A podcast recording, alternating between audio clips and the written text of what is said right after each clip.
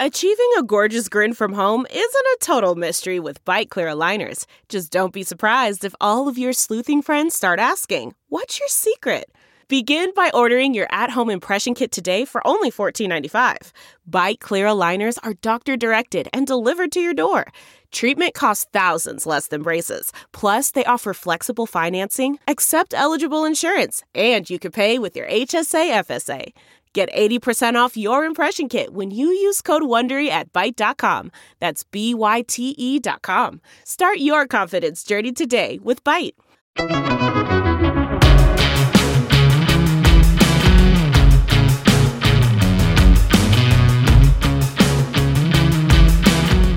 I'm Josh Hammer. Welcome back.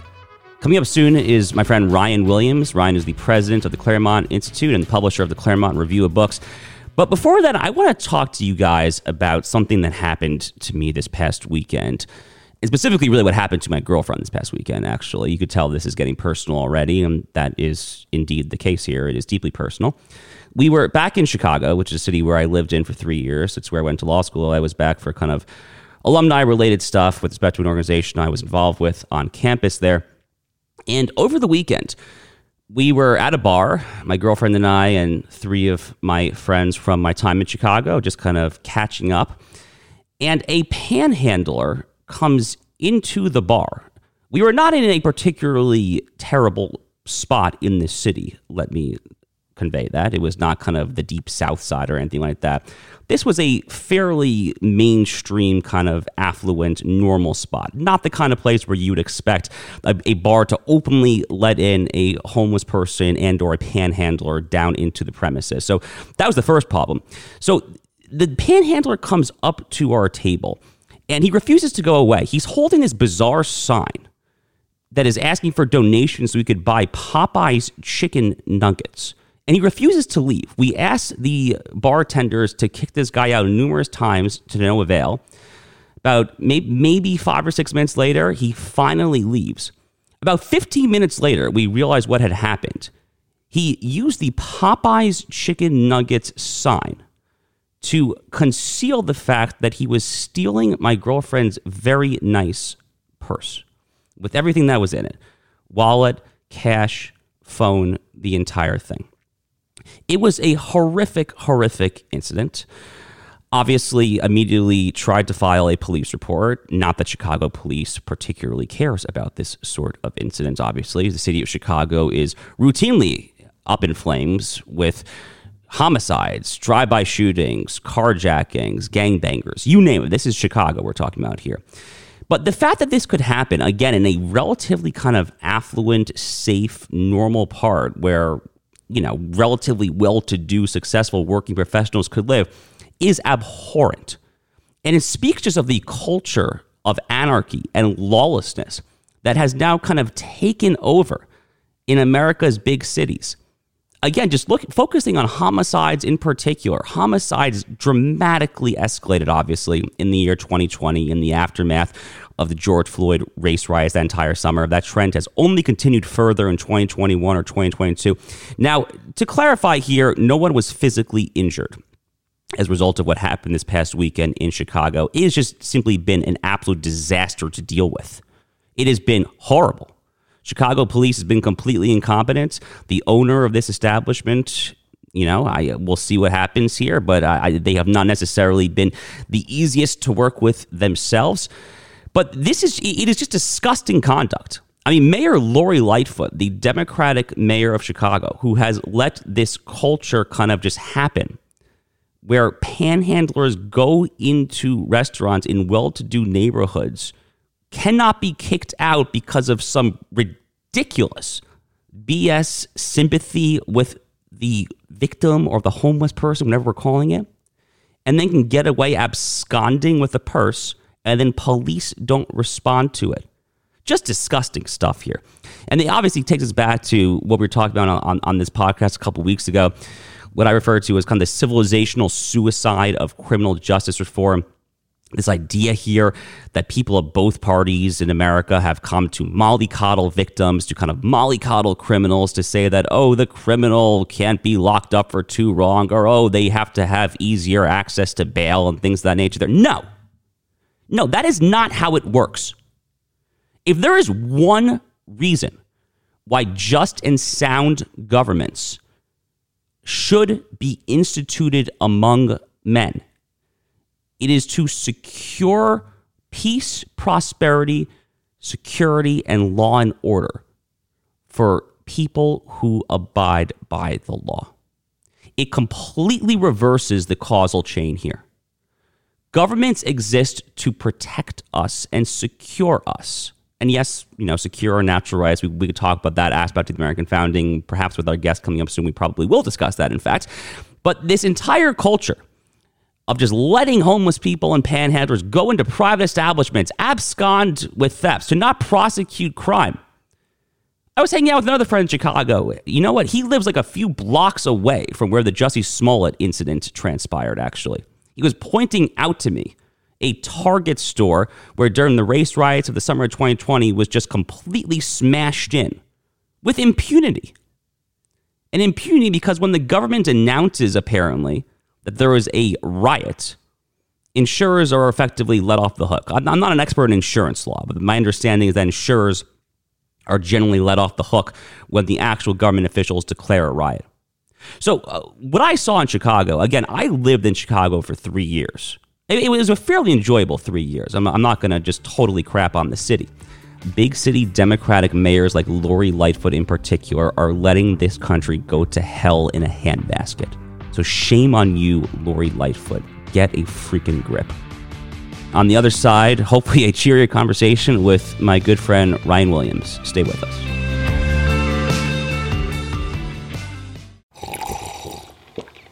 That's not just the sound of that first sip of Morning Joe. It's the sound of someone shopping for a car on Carvana from the comfort of home. That's a good blend. It's time to take it easy, like answering some easy questions to get pre qualified for a car in minutes.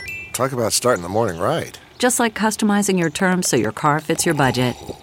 Mm-mm-mm. Visit Carvana.com or download the app to experience car shopping the way it should be convenient, comfortable. Ah.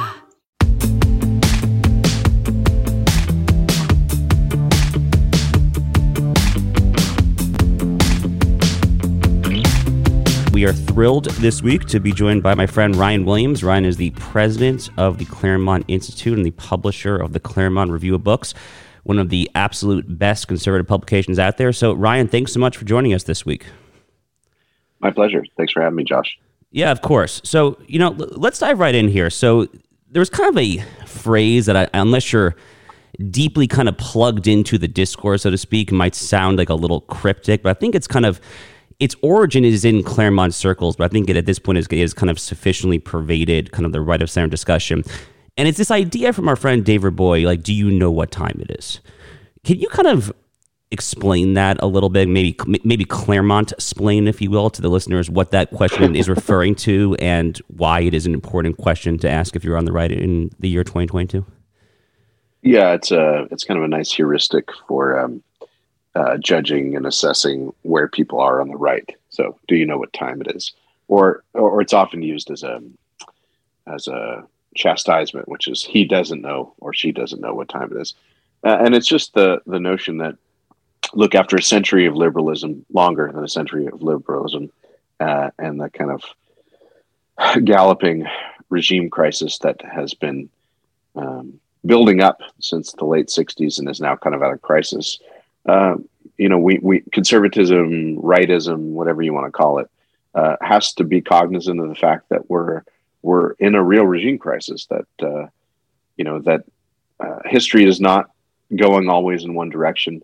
This uh, country of ours, this government of ours, this way of life of ours could come to a screeching halt and even collapse. And so we need to act with a sense of urgency uh, our institutions are corrupt. Um, our cultural and political institutions have been captured by the left, and uh, the leading edge of the left seems hell bent on remaking the country that is on a revolution. So, conservatism, uh, if it's going to be serious about what time it is, needs to be almost counter-revolutionary. It can't. It can't merely conserve the good things that we all hold dear uh, we need to act with much much more urgency and uh, as if our lives depended on it, which they do. So the, you know the old sort of uh, old sort of proceduralism, whether it be in jurisprudence or anything else, something close to your heart. Uh, we we have to think anew and think uh, more fundamentally about things. Right. So I mean, it seems to me what you're saying, and I obviously agree with this, is you know the old school kind of idea of conservatism is just kind of an attitudinal disposition towards you know old school kind of Burkean traditionalism or epistemological humility. It, the time is just the the hour is too late for that. And the means have to be a little more pliable to kind of restore the ends that we properly cherish, which of course are the kind of the ends of the American founding. So, uh, you know, I, I think back, you had a great Substack post, maybe it was about a year ago or so. I remember quoting it in my National Conservatism Conference speech in Orlando this past fall. And you said in this in this post, quote, the stakes are high and the time to fight is now, wielding whatever levers of power are available. Then a little later on you said, quote, the right needs to think less dogmatically and more creatively about defending its friends and constituents and exchanging tit for tat. So I, I, I totally agree with that. I have more or less said the same thing in any number of kind of writings and speeches. What what would be your response though to those critics on you know the the broad right of center, I guess at least they would say they're broad right of center, who say that we're kind of throwing the baby out with the bathwater when we talk in that in those kind of terms. Yeah, well, it, I mean, just because we have a we're thinking sort of radically or in an urgent way about our current crisis doesn't mean we need to abandon our principles. Uh, you know, I mean, actually, the the American founders are a good model for this sort of thing. Uh, you know, they they were happy to act creatively and constitutionally uh, as political actors, wielding the power of their various offices where they held them, and less concerned. They were less concerned with sort of not. I don't want to say legal niceties, but uh, to act and think constitutionally is is to abandon a kind of stodgy proceduralism for um, a, a, politics of um, uh, winning, for lack of a better term. So, uh, look, we, are not we're not our argument, and I know your argument as well as mine is not, uh, you know, all means are valid to pursue this end or the end that we want, which is the restoration of constitutional government, authorizes all means. But uh, at the same time, we, we need to, uh, you know, the, the, the conservatism of the last 20 years or so, or maybe even 30 years, act, acted as if uh, you know, fundamental issues weren't at stake. That we're the right and the left really disagree on policy, and we trade power, uh, and that's just that's just untenable these days. So we have to act as if the left, which is true, uh, really wants to. Uh, the, the, culmination of a hundred-year pro- project of the left is is not the maintenance of constitutional government and disputes over policy, but rather the overthrowing of constitutional government uh, really the destruction of the Constitution, the destruction of the separation of powers. So uh, we need to act uh, in that sense, and that means our, you know, our prudence means that you, uh, you know, you do the least harm and do the most good. And in the current moment, that means a kind of more bare knuckled uh, politics and even constitutional politics. And so we, we, whereas maybe 50 years ago we would have been perfectly content to operate within the bounds of uh, normal political times. Right now, we're we're in a real crisis, so we we need to uh, we need to get back to our roots, that is the founders, and uh, act creatively and with uh, great constitutional force. So, what is the proper way then to think of means and ends? Because you know, uh, m- mutual friends of ours, friends who I will not necessarily say on yeah. the air, um, you know, sometimes we'll like hear the rhetoric that I just kind of quoted you on and some similar rhetoric that I've used. And they'll say that we're kind of, uh, you know, right wing Alinskyites, right? Where the where the means can always be tailored to achieve the ends at any cost whatsoever. But you know, you literally, properly, I think, just said that that that, that is not our stance, or it should not be our stance. So, what is the proper way then to kind of think of the means ends relationship as far as advancing a right of center politics, statesmanship, jurisprudence, the you know the whole the whole nine yards, if you will. Yeah, well, I mean, you know, Lincoln's a good model for this. Um, I don't want to go. Uh, well, I mean, his argument was, you know, are all the laws but one to go unenforced? Um, and he was invoking the, his suspension of habeas corpus uh, that is uh, the uh, the right of folks to be uh, when they're detained to have uh, a judge in front of them. Um, you know, he the, end in mind is the preservation of constitutional government. Uh, that's our end. Um, the means that we need to utilize are have to be constitutional and within our constitutional tradition. Um, but uh, there's a lot more wiggle room in there than we think. Uh, and the founders certainly thought of and acted uh, as constitutional officers, officers um, a little more creatively and, and um, uh, powerfully than we do today. So I, uh, we, we, so for example, I mean, one concrete example, I know you, it's close to both of our hearts. Um, should we retake the White House, uh, a Republican administra- administration retake the White House? Uh, you know, say some district judge out in Hawaii, as happened under the Trump administration, basically issues a universal injunction barring some immigration policy, uh, and and sets th- thus setting the policy for the whole country. I think um, you know the founders would agree, and Lincoln would agree uh, that the while the the president is bound uh, in that case and with the parties before that court, uh, a district judge, some in some far flung state, can't set national policy. So a responsible administration would say, it's "Fine, binds the parties in the case, but we're going to act. We're going to act as we see fit elsewhere across the country." Uh, this kind of thinking is foreign to the right these days. After um, you know, 30 or 40 years of modern jurisprudence, they would say the right or a certain portion of the right, and even some of, of our friends would say such an action would be lawless. But we would, our response should be no, the ultimate law is the Constitution. The president is a constitutional officer.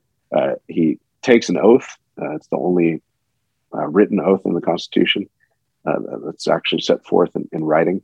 Uh, and he has an obligation to uphold his oath and uphold the Constitution. And uh, you know beyond the parties in a case from some district judge he's not bound by that.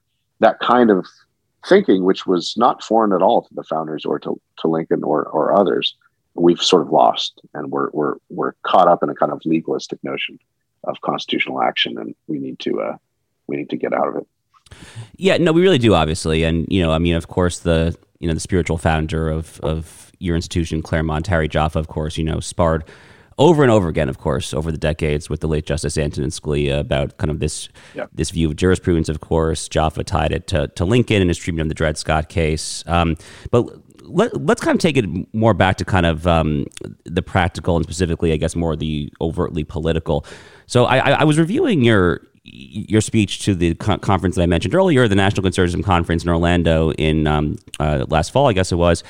And towards the end, you say something really interesting. You say here um, you, you, say, quote, in the face of a sclerotic, half competent, and yet dishonest, entrenched, and corrupt federal establishment, the cause and contours of a, of a sober minded American nationalism may only be meaningfully advanced by leaders at the state level. Um, so, you know, I, I think there's obviously a lot of attention going on here to what's happening in Florida. I mean, my current state with Governor DeSantis and everything with the recent Disney fight and all of that. Is that primarily what you have in mind as far as kind of pushing back against Leviathan is kind of what's happening here, perhaps more than anywhere else down in Florida?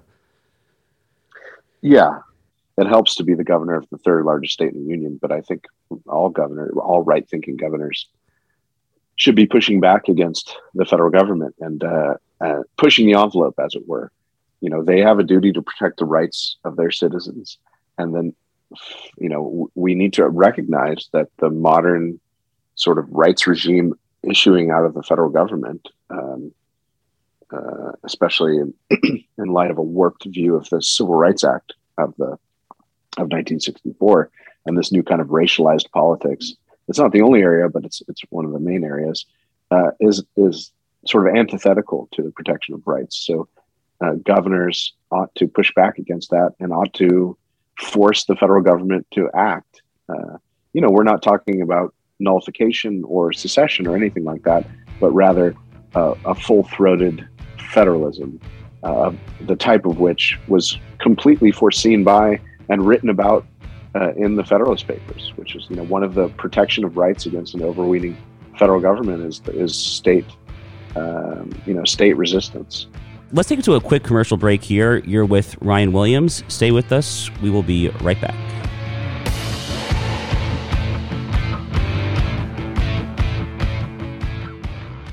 CarMax is putting peace of mind back in car shopping by putting you in the driver's seat to find a ride that's right for you. Because at CarMax, we believe you shouldn't just settle for a car, you should love your car. That's why every car we sell is CarMax certified quality so you can be sure with upfront pricing that's the same for every customer. So don't settle. Find love at first drive and start shopping now at CarMax.com. CarMax, the way car buying should be.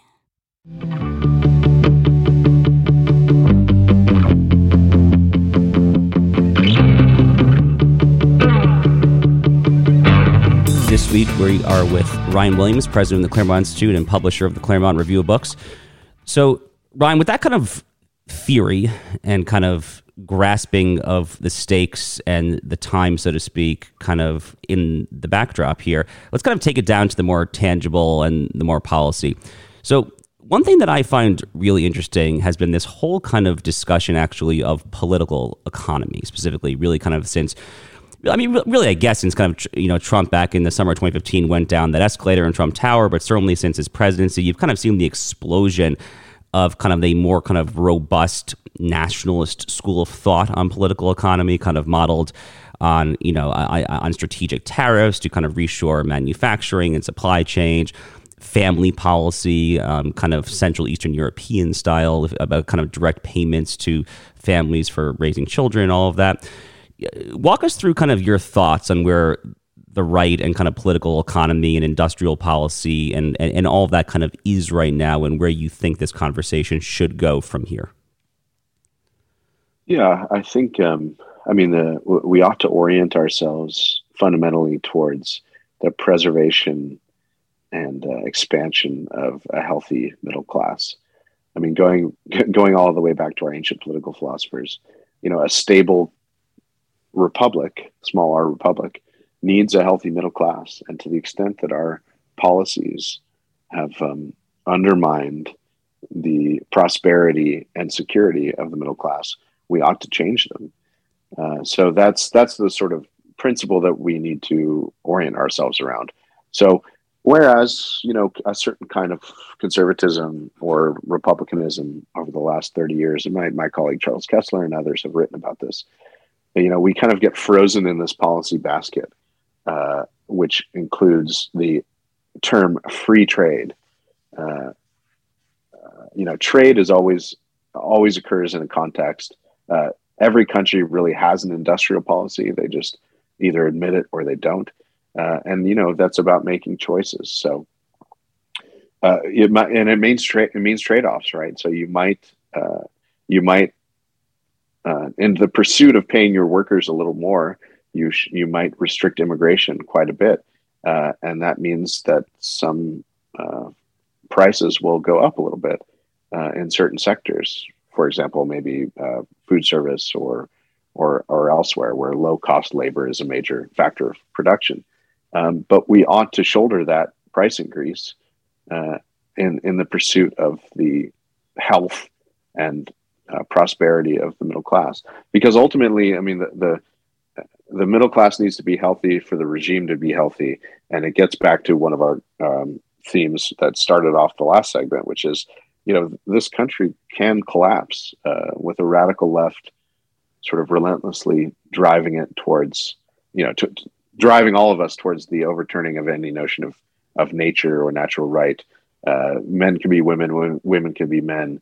Uh, we need to teach our children that, uh, especially a certain class of children, that is white kids, to hate themselves because of their ancestors. I mean, this kind of uh, really destructive, racialized uh, class politics uh, is, you know, can bring us down. And one bulwark against that is a, a thriving common sense middle class that, uh, and we've seen it across school boards and critical race theory and the, the rejection of all this across the country, which is a normal, sensible middle class that is working working parents wanting to raise their families, raise healthy kids, uh, to be good citizens. You know, kind of reject reject this madness, and uh, to the extent that we can pursue an economic policy that bolsters those people and and makes them secure, uh, it, it, should be pursued uh, rather than some dogmatic attachment to quote unquote free trade. Um, so that's that should be our approach. Yeah, I mean, it seems to me. I, I studied economics in college, worked in the field between college and law school for a couple years. At some point, it's tough to pinpoint exactly where, but I think kind of the bipartisan uniparty neoliberal establishment basically seems to have settled on the fact that we as an economy would prioritize consumption over production, which which is itself is obviously a value judgment, right? I mean that that decision to prioritize consumption is a value judgment, so we have therefore kind of prioritized cheaper goods. But you know, I mean, we have now seen in recent years, obviously, kind of the beginning of COVID and the American reliance on China for PPE being a kind of notable example of you know we very much have in at least in many ways, have kind of given our arch geopolitical foes the rope with which to hang ourselves. And it's been it, it's it's been really encouraging for me to kind of see you know some, some Republicans, some kind of right of center people more broadly, kind of grasp that some of these you know bromides and I and I and I hear you kind of like flippantly scoffing at, at the notion of free trade as a as a good unto itself, which I obviously agree with. It's been really encouraging, honestly, to kind of see that that that conversation go forward. Um, but more generally speaking, it's it's not just the trade issue, right? I mean, it's it's this notion of just a more liberal approach to both economics and politics, more broadly speaking. Here, so the big tech issue, right? I mean, this is an issue that I think a previous generation of kind of right of center thinkers would have totally scoffed at the idea that the American right should have any kind of hands-on role in regulating these guys. You know, it's private actors after all. Let them do what they want. You and I both know how these arguments tend to go here. But uh, we seem to be winning on this issue, and we being kind of the more kind of muscular, hands-on, right of center crowd. So I, I take it that you're optimistic about that, and do you think that kind of militates? Uh, uh, well, just why don't you just tell me about where you kind of think the big tech fight is right now, and how much we can move the ball forward on that? Uh, yeah, I, I think um, you know the history of antitrust action in the in the country is instructive. Um, look, we, we, we need to be sober minded about this, and our libertarian friends have uh, plenty of good points, which is that there are lots of unintended consequences of manipulating markets, and we, we need to acknowledge that uh, and uh, and proceed cautiously. But the, it remains true that the digital, as our our friend and my colleague James Poulos has argued, you know, the the digital transformation of American life uh, is significant and uh, maybe even comprehensive and we need to acknowledge that. We have a new kind of public digital public square and uh, to the extent that large uh, quasi monopolistic or oligopolistic uh, companies a few of them you know take twitter facebook even google search etc sort of uh, you know rather than providing a neutral venue in which we can argue about things and look for information and deliberate together as small r republican fellow citizens to the extent that those avenues of, of discourse are manipulated, uh, even uh, you know, sort of out of out of plain sight and secretly. Uh, w- the government has to take a role and has to take a view of these sorts of things. I mean, Google's a great example, right? They can manipulate. It's sort of the global search. It dominates global searches. So if you want to find out information about how to conduct yourself in your daily life, and, and especially how to how you ought to inform yourself about your government and what it's doing, to the extent that that, that those search searches are manipulated uh, in ways that are not transparent and thus alter the flow of information and and uh, manipulate how we deliberate about public things. That's of course something that that we have to take uh, an interest in and even a policy interest in. So that's no longer uh, it's no longer merely a private company uh, for, for, you know uh, it, it's now engaged in something other than merely private business. And, and this is a long, there's a long track of this in jurisprudence uh, and, and in American political thinking, which is to say, you know, when a certain activity becomes public and vital to to the uh, the pursuit, our, our collective pursuit of public prosperity and the common good, uh, the government can't be indifferent to how it conducts its business. And that doesn't mean, you know, that we're going to go uh, arbitrarily seize assets or anything like that. But it does mean that the government uh, needs to take uh, an interest in this. And as I said, our, our, libertarian friends are right. We need to proceed cautiously, but but we can't just uh, say it's a private company and thus it can do whatever it wants. So, what's your specific take on Elon Musk and Twitter? Out of curiosity, are, are, are and I, I, and I'd be I'd be most curious also if you're if you're troubled by the looming kind of that China thing, you know, kind of looming over our, our shoulder. You know, Elon obviously is. Uh, you, you know, I don't want to say he's friendly with the with the Chinese government. That would be drastically overstating the case. But he, he certainly has had friendly overtures in the past. I guess we would say. Right. Yeah, no, it's a, I mean, uh, for perfectly self-interested capitalist reasons, right? Uh, it's a huge market, and so uh, people want to be able to apply their goods in, in China. They'll make tons of money. So we have to be clear, clear-eyed about that sort of thing. Um, but no, I, have been encouraged by Elon's um, overtures and then takeover. Well, it's still in the works, of course, but of Twitter. Um, you know, he seemed his heart seems to be in the right place. So we ought to take his um, his rhetoric about this at face value, which is to say, Twitter should be a neutral platform. Free speech is important. Uh, you know, he talks about it as a digital public square, uh, and his friend Mark Marc Andreessen, who's gotten more um, uh, more uh, volume, you know, uh, more active on Twitter in, in, the last year or so. Uh, you can kind of see this this section of the big tech um, leadership, that is to say, the, the the rich guys who've been playing in it for a long time And there's a certain segment of them that, that seem to think that um, uh, Matt, you know, crazy leftism is is bad uh, and censorious, and we ought not to impose those values on this important venue of public deliberation, uh, Twitter and elsewhere. So, you know, we we should take them at their word. Uh, we should trust but verify, and uh, just keep an eye on on on the on the China question, as you say, and and uh, we don't need to prejudge it. We can judge them by their actions. So so far, I've been pretty hardened by Elon's uh, Elon's work in uh, acquiring Twitter. Yeah, no, I have I have too. To be clear, I mean, I very much kind of have like a trust but verify approach to this entire situation, like you just said. Yeah. But I, I, when I think about the problems with big tech, like at a more structural level, and we're really starting to see. I mean, we we we, we have seen, I should say, kind of a, a, a parallel troublesome trend in financial institutions and kind of debanking, which kind of seems like it's the next deplatforming of sorts. And this is kind of the big question that I feel like I've had a, a version of this conversation with friends so many times over the past couple of years. Is we see the rise, obviously, of censorious actors acting within purportedly private institutions, whether they're technology companies, whether they're financial institutions, education, uh, you know, accreditation institutions, whatever. And the idea here is to effectively kind of unperson, right, the deplorables, effectively unperson half the country's population. And the basic uh, things that come to mind as far as what to do about that is one, obviously, we could create parallel infrastructure. So, for example, you know that's what RightForge is doing, obviously, when it comes to kind of uh, cloud space and kind of uh, a, a, you know a, a, new company that can challenge the monopolistic tendencies of Amazon Web Services. The other alternative, obviously, is to just start nationalizing industries, which historically is not necessarily the right way to go about this. But maybe there's a third ground that I'm missing here. I mean, I I don't know. I I, I always struggle with this question because I, I genuinely just don't know what the right approach is myself. So I'd, I'd be really curious what your thoughts are. Yeah, no, I mean it's um it's one of the most complicated and most important policy issues of our time. Um,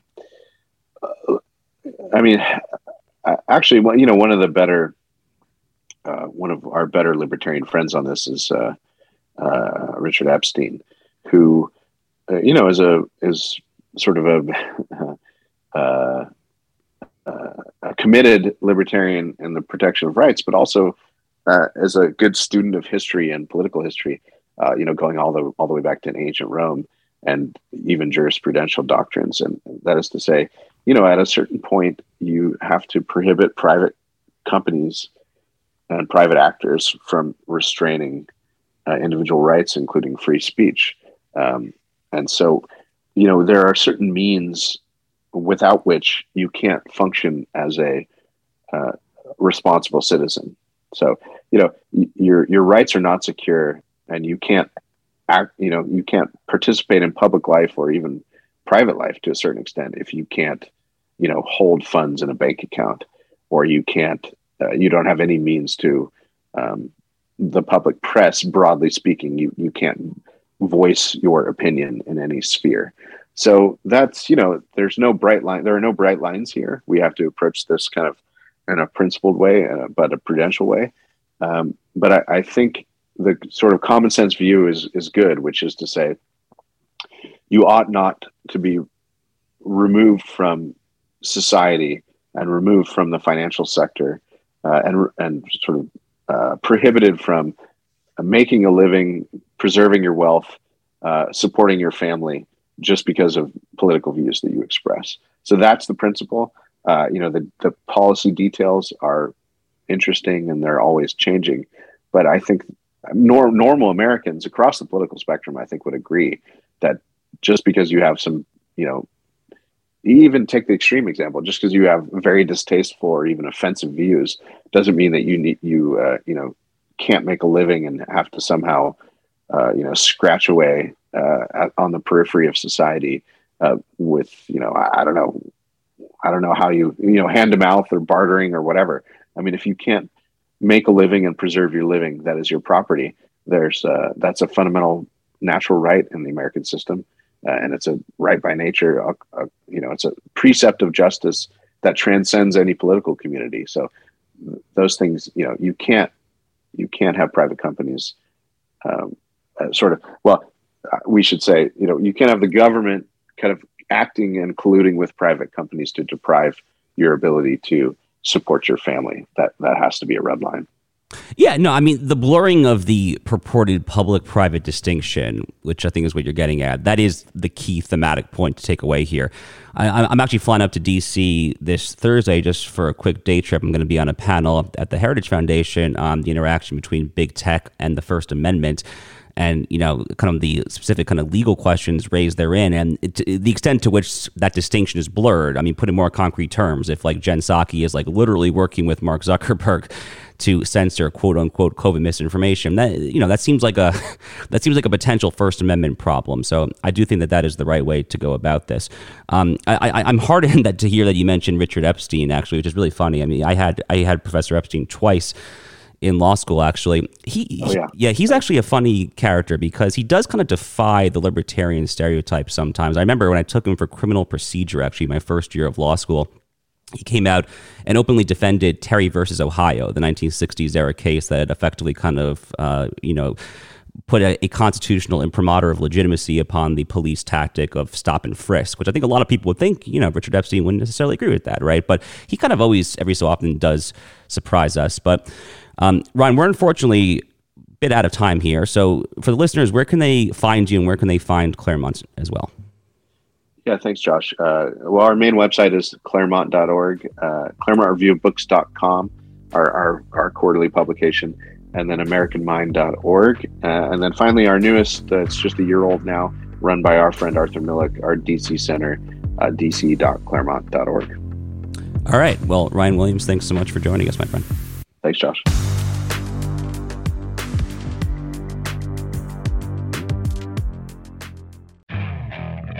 Okay, picture this. It's Friday afternoon when a thought hits you. I can spend another weekend doing the same old whatever, or I can hop into my all new Hyundai Santa Fe and hit the road. With available HTRAC, all wheel drive, and three row seating, my whole family can head deep into the wild. Conquer the weekend in the all new Hyundai Santa Fe. Visit HyundaiUSA.com or call 562 for more details. Hyundai, there's joy in every journey.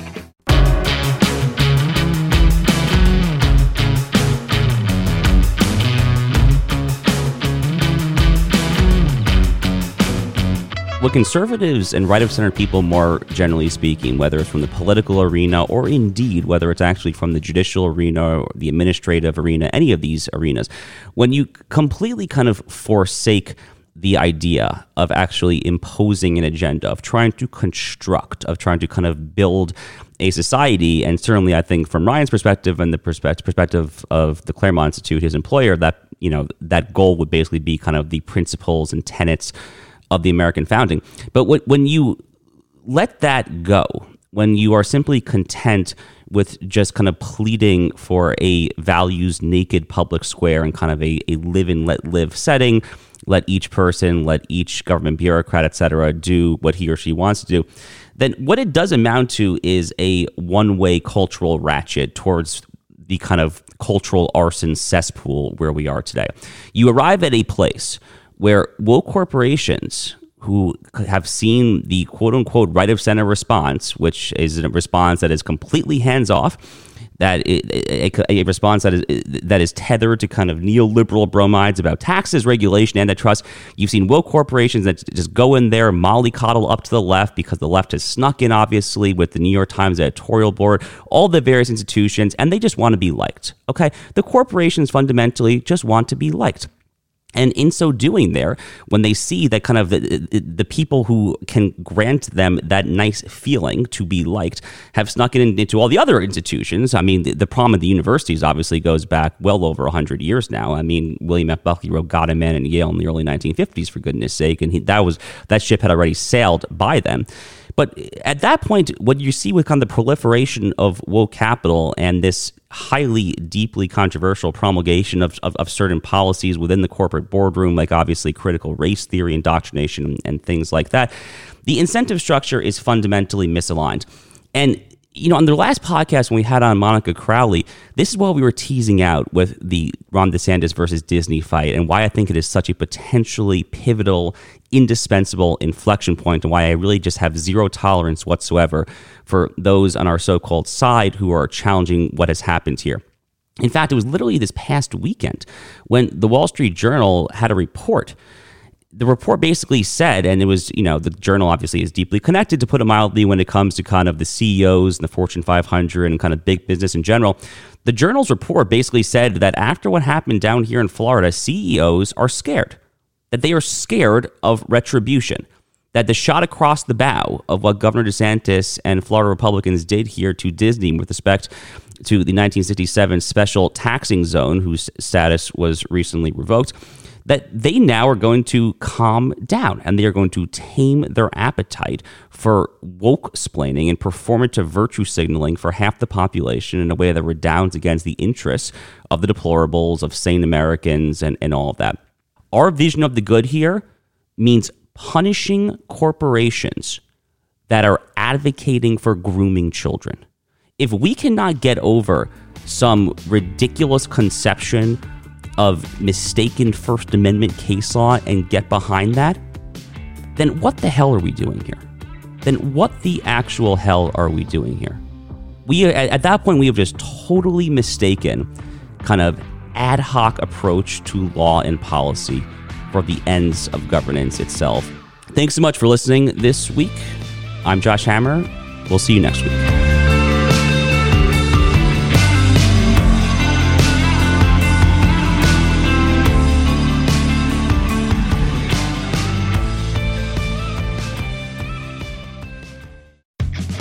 Powerful as Cox Internet?